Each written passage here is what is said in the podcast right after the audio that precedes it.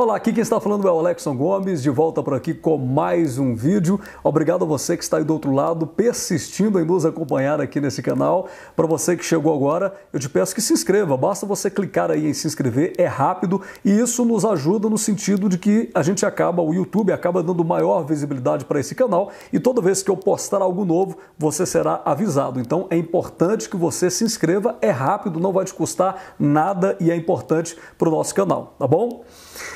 Recentemente eu estive no cinema assistindo um filme que tem causado um certo alvoroço aí nas redes sociais. Aliás, é um filme que tinha uma expectativa muito grande acerca da exibição dele nos cinemas, o Coringa. O Coringa é aquele vilão que tem uma briga histórica com Batman, mas o filme não retrata isso. O filme, na verdade, se passa em Gotham City e ele quer mostrar a origem desse vilão, como a sociedade fez nascer o Coringa. O ator principal interpreta o palhaço Arthur Fleck, que é uma espécie de um humorista frustrado, fracassado, que ganha a vida eh, trabalhando numa agência de palhaços. Acontece que ele encontra muitas reações ruins, muita violência ali nas ruas daquela sociedade que é completamente doentia e ele acaba desenvolvendo umas, algumas reações um tanto quanto violentas, ou seja, ele reage àquilo que a sociedade fez com ele de uma maneira muito violenta. Não vou entrar em mais detalhes do filme para não atrapalhar você que não assistiu, mas o fato é que isso acabou retomando ou acirrando um debate que atravessa a história também, que é aquele debate acerca do homem. Afinal, o homem é uma vítima do meio em que ele vive, o homem é um fruto das circunstâncias o Jean-Jacques Rousseau, lá no passado dizia que o homem nasce bom, mas a sociedade o corrompe. Tem muitas pessoas que, obviamente, se discordam disso. Se você quiser, clique aí no eh, pesquise no meu canal aqui sobre Jean-Jacques Rousseau, os contratualistas, que você vai encontrar alguns vídeos que eu tenho sobre isso. Então, existem pessoas que acreditam que o homem nasce bom, mas a sociedade acaba fazendo com que ele tenha reações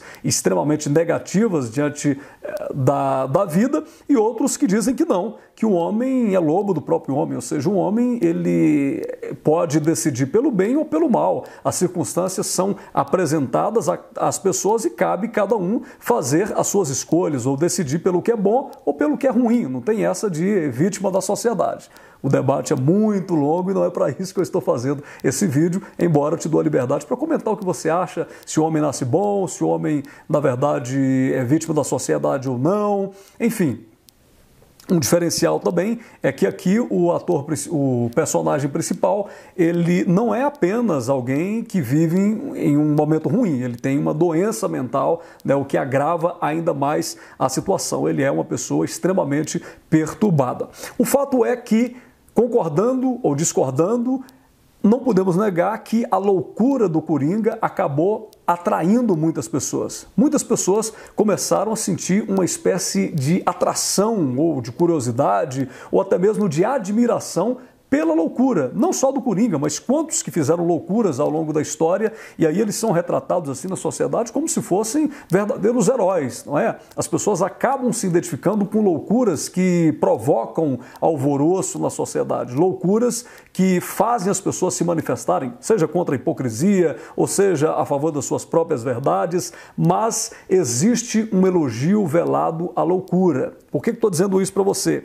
Esse assunto todo acabou me, me fazendo é, trazer à memória aqui, eu lembrar de um livro que eu já li algumas vezes e vou até depois reler ele, que é o livro Elogio à Loucura. Né? Claro que ele não tem nada a ver com o filme, eu estou apenas fazendo algumas comparações, mas nesse livro, que foi escrito por Erasmo de Rotterdam no ano de 1469 a 1536, ele apresenta a loucura como algo encantador. Né? Ou seja, a loucura é sempre vista com uma característica negativa, indesejada, como uma doença, mas no livro ele mostra ela como a personificação de algo que atrai as pessoas ou, de certa forma, representa as pessoas. E ele é, mostra que o que seria do homem se não fosse a loucura.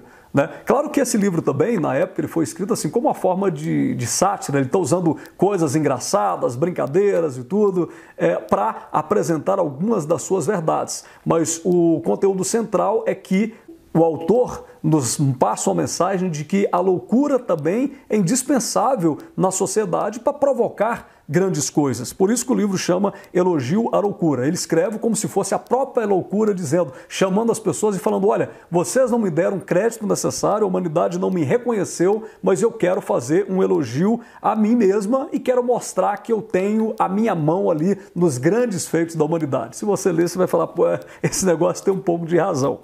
Eu vou abrir para você aqui, para a gente ler, é, um dos trechos que diz assim, ó.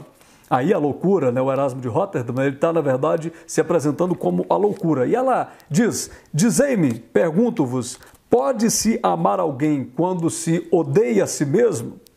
Pode-se viver em um bom entendimento com os outros quando não se está de acordo com o próprio coração? Pode-se oferecer algo de bom à sociedade quando se está aborrecido e fadigado com a própria existência? Seria preciso ser mais louco que a própria loucura para responder afirmativamente essas perguntas. Ora, se for excluído da sociedade, o homem, longe de poder suportar os outros, não poderá suportar a si próprio. Desgostoso com tudo que tiver alguma relação consigo, logo se tornará a seus próprios olhos um objeto de ódio, de aversão e de horror. Está aqui o, um trecho do livro Elogio à Loucura, né, que se você se interessa pela filosofia, eu acho que você, quando lê, vai perceber que tem algumas coisas aqui que acabam abraçando alguns conceitos também que foram apresentados ali no filme do Coringa. Né? Para você que quer muito mais do que entretenimento, você quer se aprofundar em alguns assuntos, de repente o Elogio da Loucura seja um livro recomendado para você fazer uma rápida leitura aí e se aprofundar um pouco mais, tá bom? Gente, o que eu queria era apenas apresentar para você um pouco desses conceitos, principalmente falar aqui do Erasmo e do Loucura. Se você não assistiu o filme do Coringa e quiser assistir, eu acho que é uma boa pedida, tá certo? Vou ficando por aqui, no próximo vídeo a gente volta com algum conteúdo. Vou te pedir que deixe aqui o seu comentário, fale o que você achou do filme e se você não se inscreveu no canal, se inscreva. A gente volta a qualquer momento para trazer mais informações para você. Tchau, tchau.